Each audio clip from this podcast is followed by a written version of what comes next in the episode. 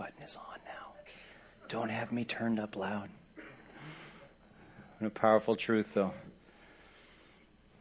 His love never fails, never gives up, never runs out on me. I, I sing truths and lines like that. I read scripture. I speak to you guys about things in the Bible. I read books, all these things that I believe.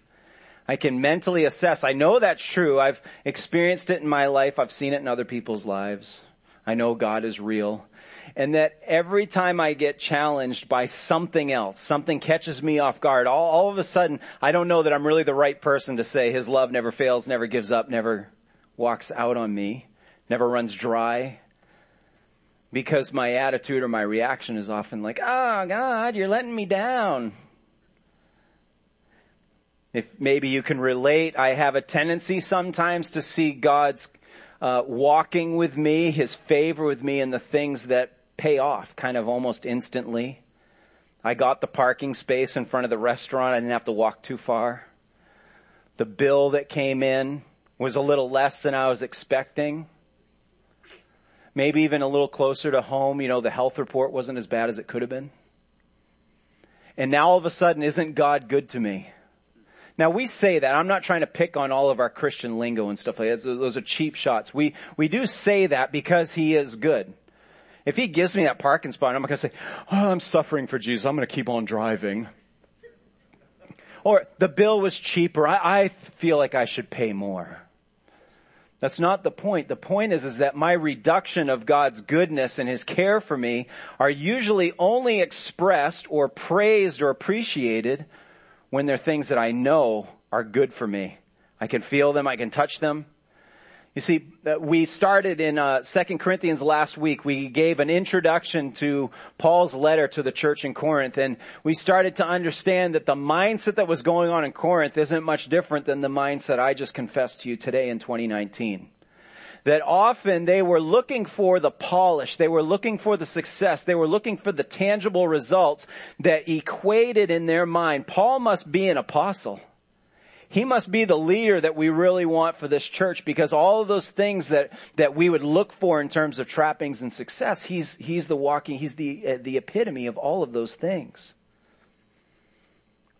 But as we saw that uh, that Paul said, I'm going to even right out of the gate as he started the letter, he says in the first couple verses, he says, I'm going to send a message to you. I want you to know this isn't just a happy letter. Remember we discussed that this was the second, this is only the second letter we have on record, but it's actually the third letter that he sent. There's one missing in the middle that I think was a little bit more between the eyes. And maybe God said, we're just going to let that one slip, slip off into uh, existence somewhere else. It's not like Twitter or anything where that record's always there and stuff. So, so Paul says he sends this second letter and he says, I've got to come to you. I'm glad that there's been some correction. I'm glad that you've repented to some extent, but there's more work that we have to do. And so right out of the gate, instead of saying, Hey, it's Paul. I hope things are going well with you. Remember we said there was a normal greeting that they were expecting? Instead of getting that normal greeting, what he said is, help to you and peace with God. Instead of, hey, it's Paul, hope it's going well, you guys need help. And, and instead of me coming to you friendly so that we're cool, you really need peace with God. And so that hit the Corinthian church between the eyes. Well, so Paul is going to do a work in this letter and we're just getting warmed up here, but what Paul was going to attempt to do is to help God's people see that God does really want his children to have comfort and success. Now, if I stop that sentence right there, I sell lots of books, right? If I come short of what else is to come from that, if I say God wants happiness and success for you, then all of a sudden I might sell a few books. They invite me out to the conference circuits and I go around. They might give me a station on, uh, a, a spot on the Christian stations on TV or something like that because I'm saying the kinds of things that sound good to hear, but what I'm doing when I stop short is I'm letting you define what that is. Here's, here's what we listen for when we hear all this kind of stuff going on is God's got a plan and a destiny for you. End sentence, you fill in what that is. Everybody can say that. And it's not even far off from the truth of the gospel. In fact, the problem is it's a half truth. What we hope to accomplish this morning is let Paul show us what the other half of that equation is. If God wants security and peace for his children's lives, as a good father does, then how do we get there? And better it said, how does he get us there? So last week was a strange path to peace. And this morning we're going to be led down, hopefully, a strange path to comfort. Let's begin in the text. In verse 3, we're going to pick up where we left off. He says, Blessed be God and Father, our Lord Jesus Christ, the Father of mercies and God of all comfort. So, because he's not saying anything by accident, and we already established last week that Paul is not just saying the niceties to get to the heavy, we have to assume that there's probably something even being said in this, and sure enough, there is. It's a little bit lost on us because we didn't uh, participate in the synagogue benediction that they would have been used to. Their benediction sounds a little bit more like, "Blessed art thou, O Lord, our God of uh, our God and the God of our fathers, Abraham, Isaac, and Jacob."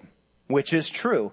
Paul's not correcting error, but what he's dealing with is the fact that there were some in their midst still who said, I kind of miss the old customs. Or they were even being more dangerous to say, I'm not sold necessarily on this Jesus of Paul yet. And that was beginning to infect the church. So Paul is saying not only do we bring honor and tribute to the God of our forefathers, but that same God of our forefathers is the Father of our Lord Jesus Christ. Remember, Paul was one who was radically interrupted by the resurrected Christ. He was chasing down, he was beating the pavement of persecution on the church of Jesus Christ so hard and so heavy. The resurrected Savior appears to him, blinds him with light. He's off his feet essentially for three days, doesn't know where he is, what he's doing, because Jesus interrupts and radically rescues him and says, Paul, why are you persecuting against me? So Paul is reminding them, guys, listen, this church that happens to be at Corinth is the church of Jesus Christ. This is the one that was planted, established, and owned and, and, and, and, and governed by the Lord Jesus Christ. And so it's a great reminder. Again, he's not wasting any times. He's not wasting any words. He appears to be taking a shot at the Judaizers that are still in their midst that he's going to deal with by the end of this letter because a lot of them came around in his previous writings. There would be more and more repentance. He'd get a little bit more done with this church, but there was still just that contingent hanging on. And we know those of us that have been in church for a long time, or even those of us that have been in any kind of organization that involves people, it doesn't take a lot to steer th- something in the wrong direction, does it? All it takes is some willpower, some motivation, and the right kind of whisper campaign to get some of that to happen. So because Paul's not wasting any time, he's not wasting any words, he's giving us titles that matter. He says that he's the father of our Lord Jesus Christ, but he also says he's going to keep laying it on. He says he's the father of mercies. When I see father of, I'm thinking reputation. So what Paul is saying is who he's been to me, what God owns is mercy. And he wants to let his hearers know this is who God is. So I want us to advance really quickly and say, okay, in 2019, would anybody outside when they hear, oh yeah, you're going to church, you must serve that God of mercy. You're, you're serving that God that just loves people, aren't you? You're serving that God of great forgiveness, tremendous amounts of grace. That is not our God's reputation. And so it, there's, there's, there's hope for us, there's comfort to us that even back in the day that Paul was writing this letter, he had to remind them, your father has a reputation. Please do not forget what he's known for. Doctrinally speaking, we need to kind of remind ourselves this a little bit. If God is the father of mercies, it's, it's almost as, the, as if God is the father of holding his hand back. Because what judgment is that comes from a holy God is there is sin that exists by, by you and I being born in Adam. We were, we were born in sin. And so God, because he's holy, it's a part, it's hard for us to wrap our head around. God, because he's holy, he must clamp down and crush sin. He must. He wouldn't be true to his character if he didn't crush sin. So how could a father of mercy also be consistent with doing this? He gave us his son. because he had to crush down on sin. He crushes down on his son so that when he looks at you and I, he says, I'm holding my hand back. And God's the only one that can hold his own hand back. So because he's a God of mercy, he does not give us what we deserve. But fortunately for us, if we understand our, our, the, the Bible, what we know is that he doesn't just leave us there. God doesn't say, I could just, oh, I could knock you a good one, but I'm not gonna. So you just go and think about that. Young man, you go to your room and think about that. He doesn't leave us alone. What grace does is it comes and it fills in the gap. He says, not only am I holding back what you deserve, but in grace, I'm giving you the opposite of what you deserve. So God, we serve a God of, of grace and mercy together because by withholding the judgment that we so rightly deserve, He instead replaces it with the forgiveness and the freedom that we do not deserve. So Paul is saying, please remember that the Father that you serve, the owner of our church, the one who set our destiny in motion, is a Father of pity and a Father of compassion. This sets the stage for everything else he's going to say. Because he is, as we continue, the God of all comfort. And I like, I like the, we're going to say the word comfort to an uncomfortable level this morning. I just want you to know that word shows up like 10 times in this little passage. I'm like, Paul, could you have found a different word? I even looked it up in the original. It's like the same word over and over and over again. So they're like, we get it. It's comfort. But again, nothing's wasted. Nothing's by accident. Paul uses this word over and over and over to make a point. And it harkens back a little bit to the prophet Isaiah as God is announcing to his people that the Messiah is coming, he's ushering in the messianic age. He says, I want these words, he says it right here in chapter 40 of, of Isaiah, he says, I want these words to comfort my people. I want these words to be spoken tenderly to my people. Why? Why would he say that? Because he's got the hand ready to do this, but Paul says he's the father of mercies. So he says, I want the message to be encouraging. I want the truth of this to bring comfort. He even finishes the prophecy at the end of Isaiah in 66. He says, as one whom his mother comforts, we all have got an image in our minds. Moms are amazing at comfort, right? It's an amazing image that God gives us. He says, as one whom his mother comforts, so I will comfort you. You shall be comforted in Jerusalem. Why? Because your king is coming. The Messiah is on the way. These are the thoughts that Paul has. These are the, the, the, the words and the phrases that are going to mean something to this audience as he's sharing it. These titles matter. So as we're going through this text, it's really important for us to understand that if we are going to speak, this is kind of our first observation in this, if we are going to seek true comfort, we have to seek it from the true source of comfort. This is God's domain. This is His area of expertise, or what we would say, this is God's wheelhouse, this area of comfort. Our second observation in this is that if we want the comfort that God can provide, we take the good with the bad. He continues in verse four, he says, this is the God of mercies, the, the, the God of all comfort. He says, who comforts us in all of our affliction, so that we may be able to comfort those who are in any affliction with the comfort with which we ourselves are comforted by God. For as we share abundantly in Christ's sufferings, so through Christ we share abundantly in comfort too. I'm going to make a couple guys happy with me this morning because um, I'm carrying around my coin that we all received at Moose River Outpost last fall on our men's retreat, which I'll, I'll admit I'm not um, to the to the great disappointment of some of my little kids. I'm not the outdoorsy campy type. So I didn't know what to expect going to the retreat, but what I found was uh, more than I could ever expect and was amazing. And so I encourage you guys to make your plans. I know we've been announcing it and posting the links and everything, but I just want to back that up by saying as someone who was in a sense kind of doing it at first because it was part of my job, I should go. I really was pretty changed. and I got to know a lot of guys one on one that I didn't anticipate and it was great. But I have my coin, so I don't know Steve a milkshake. That's part of the, if you don't have your coin on you, when he asks you, you owe him a milkshake. So I don't, so I have it. If this coin, for our purposes this morning, I know you can't really see it, uh, represents our life.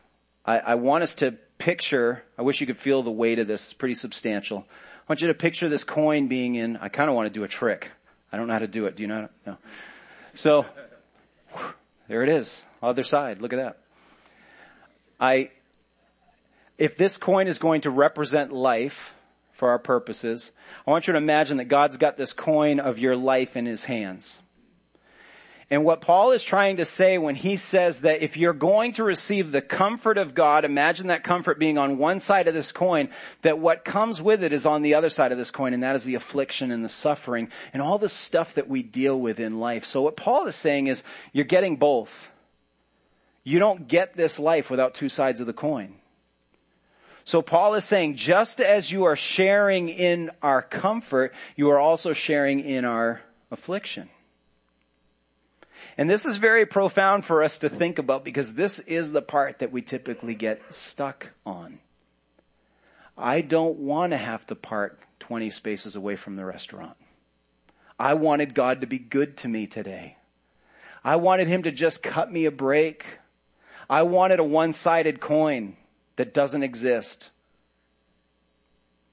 But there's there's promise in this, there's hope in this, there's instruction in this. If God has both sides of the coin in his grip, which is a firm grip, if you know your Bible, then he owns two pieces of this. He owns the side of comfort and he owns the limit of our suffering. Paul is saying that he's the supplier of comfort and the story of Job tells us that he's got parameters on the suffering that we need to endure. If you know the story of Job, you know that, that the, the, Satan goes to God and says, I want to test this guy Job that you're so enamored with. You think he's so perfect. Well, watch, I'm going to just touch him and he's going to curse you and he's going to run away from you. And God says, okay, let's lay some ground rules. You've got only a little bit of room that you can work with. Now, in our terms, humanly speaking, he had a lot of room, right? There was a lot of loss, a lot of suffering. But in God's view, he was like, you can't kill him. There's only so much you can do to everything around him and, and, and, and as he kept passing, you know, the tests, if you will, he had to keep expanding that parameter to prove to the devil that Job was going to get through this by his own strength, by God's own strength. So we see in that story that if God's going to supply the comfort, if he owns the side of the coin that we like, he also owns the side that is uncomfortable, that often seems unbearable. And even Paul addresses this in his first letter to the Corinthians. It says in chapter 10, he says, no temptation or no test, we could say, don't just think in terms of lustful temptation, but just difficulty and challenge and testing. That no temptation has overtaken you that is not common to man, but God is faithful and he will not let you be tempted beyond your ability. But with the temptation, with the testing, he will also provide the way of escape that you may be able to avoid it. Anybody catch that? It's the oldest pastor trick in the book. I can't believe I stooped to such a cheesy level. Change the last word and you're like, I gotcha. No, he says that you may be able to endure it. What is Paul getting at here? That comfort, the side of the coin that we want, the side of the coin that we so often go out of our way to avoid the other side, is only experienced through adversity.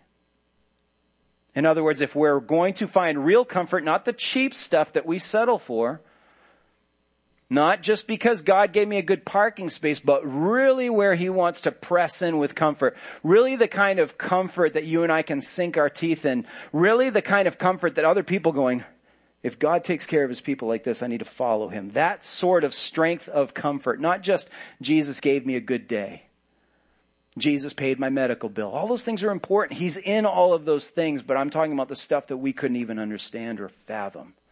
That real comfort only comes through the difficulty and the struggle. That is only at the end of a road that is, that is full of potholes and frost heaves and all the other things that's making my newer Jeep fall apart already aggravating.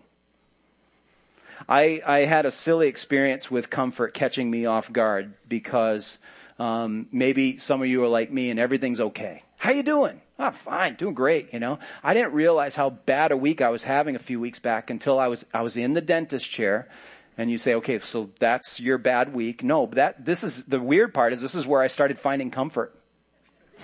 And it wasn't because of all the shots they were putting in one side of my jaw.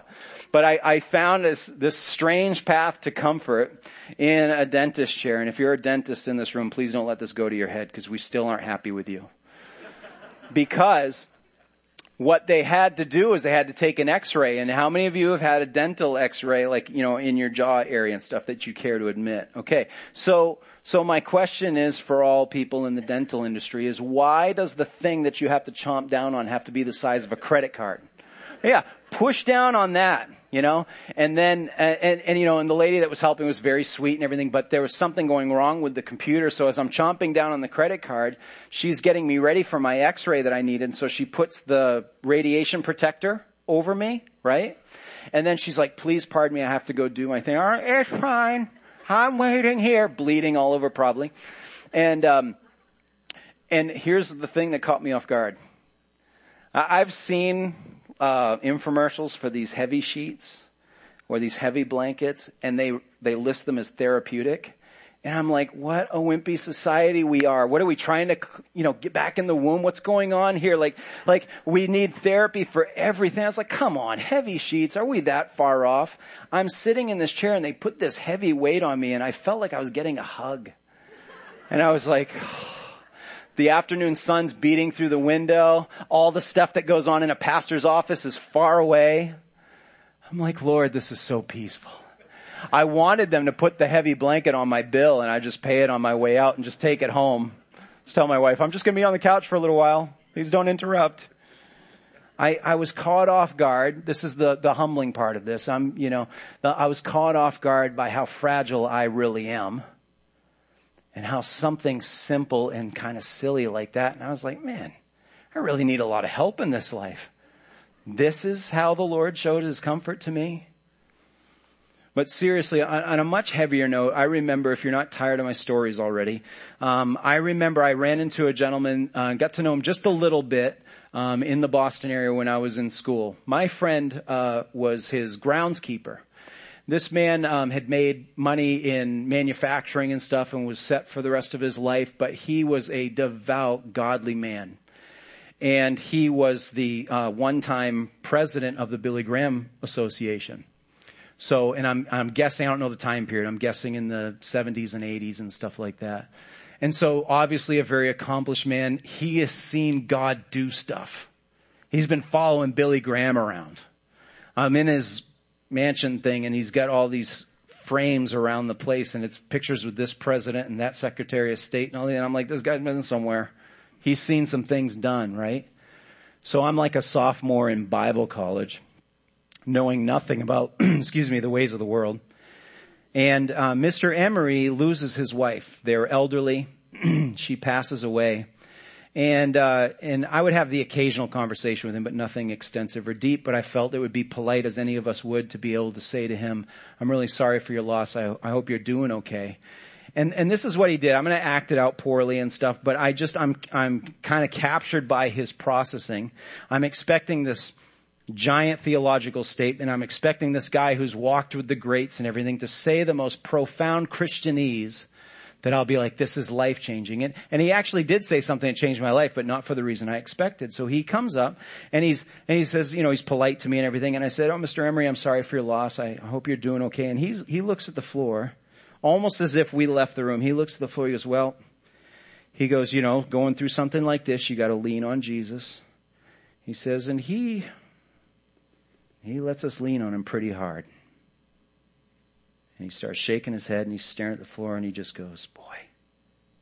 And that's good. That is good. And he starts walking away. We're like, uh, nice talking to you. We'll let ourselves out, you know?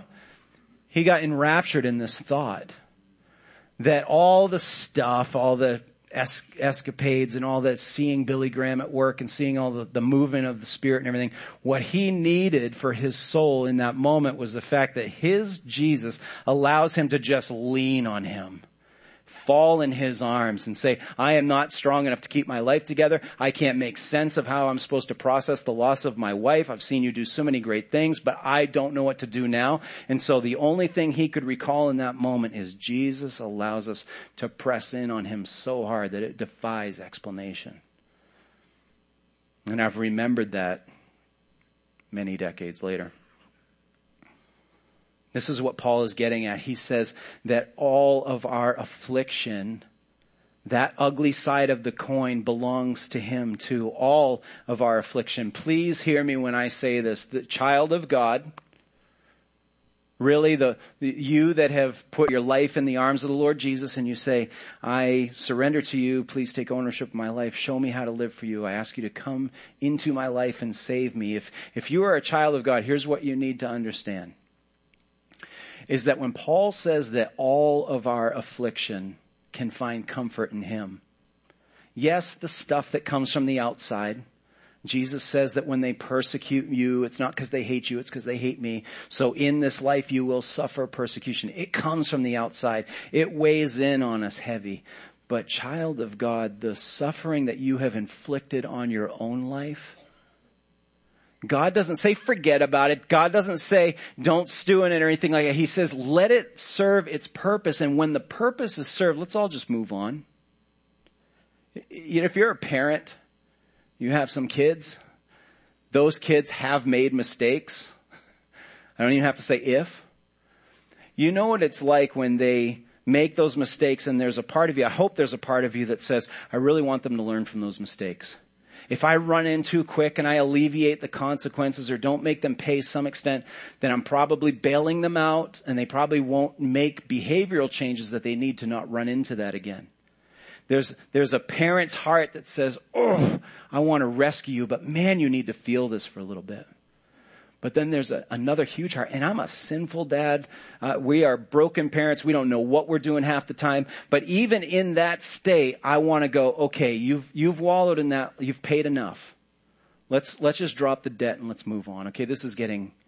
You're better than this. We think better of you than this. That mistake doesn't define you in your parents' eyes.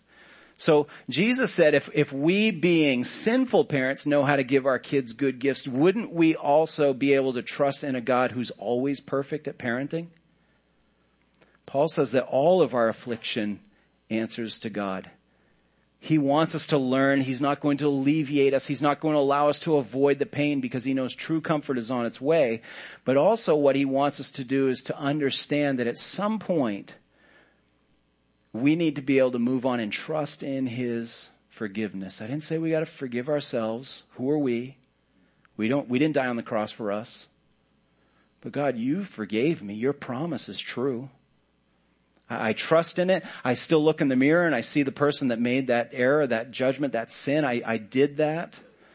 I wish you could just erase it from my mind, but you can't. But what I'm trusting in is that when it's done its perfect job in me, when it's, when it's, when it's taught me the lesson I need to, to make, that you're going to allow me to move on. I can walk in your forgiveness. Paul says this is in any affliction. It's all our affliction. It's in any suffering. You and I have all heard somebody say as we try to comfort them, try to help them, you don't know what I'm going through. Don't even try. What Paul is giving us some insight to here is that suffering relates to suffering. We have to be sensitive. We have to be careful not to minimize someone else's suffering. But, but ultimately, when we've gone through some things, God has given us a connection to the other things that people go through. Paul is about to say that this is why we go through it. It's for other people.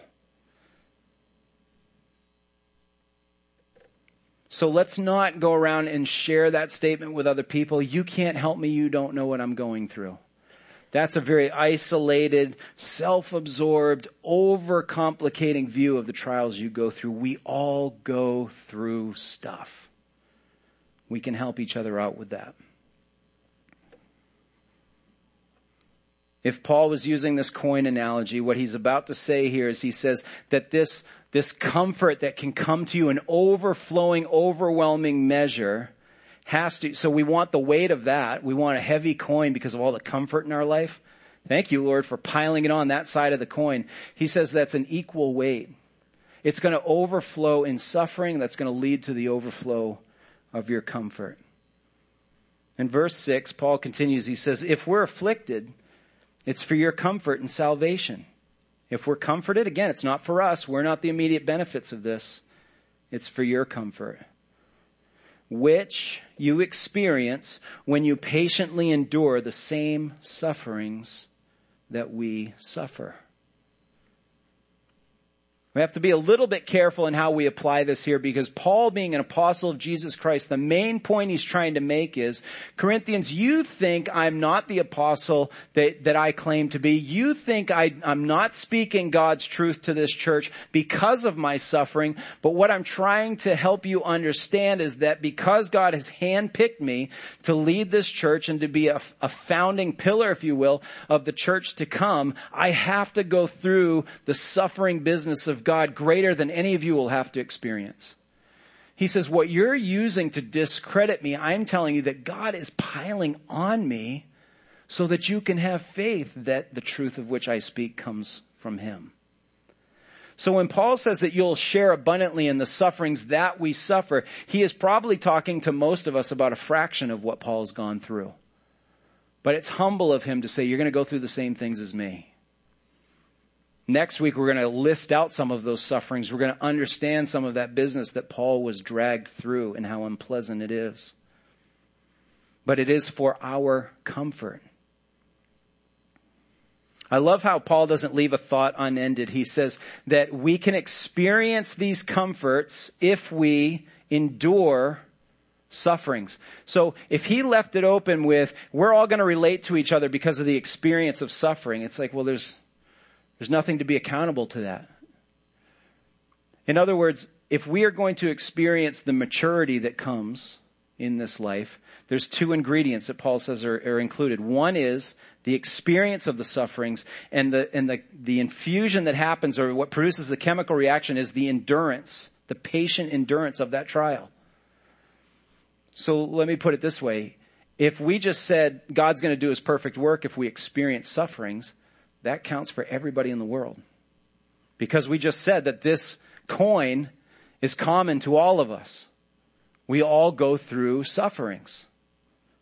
So Paul is saying if you're going to experience the true comfort of God, the maturity and, and sort of that heavy blanket, if you will, that he wants to give his children, it's because we've allowed the experiences of our suffering to be mingled or mixed with our patient endurance in those trials. Let me ask you a question. Do you quit before God's comfort arrives? Do you stay stuck in this vicious cycle of suffering because you bail out before that discomfort has served its purpose? Mature Christians have learned the art of letting adversity do its work, not always with smiles on their faces, they learn not to repeat their mistakes, at least not as often. We're still going to sin and trip up. Nor are they stuck, at least not as long, in cycles of defeat. So the question is, do you jump out? Do you bail out before affliction and adversity has served its purpose? Our third observation from this text, and then we're going to ask a few questions and close our time. Our third observation is, that we must be willing to share in this life, that we, that we must be able to acknowledge that each of us have our own coin, born through its share of adversities and sufferings and things, but we also want each other to experience the comfort that comes with that, that we're willing to share this whole experience with one another. Paul makes an extremely huge point about this. In verse 7, he says, Our hope for you is unshaken for we know that as you share in our sufferings, you will also share in our comfort. Paul says, if I'm going to suffer, it's not for me. It could be that I'm about to suffer just simply for your purposes. If I'm comforted, I can't let that go to my head. Uh, God must really be looking out for me. He must really favor my ministry and, and light up all the steps. What if my comfort that I'm experiencing right now, that rescue, that salvation, as he says in the text, is actually for the benefit of somebody else? Paul is saying it is. First question. Are you eager to identify with Paul. I stop on the word eager on purpose because that's where we get hung up. If I have to, okay.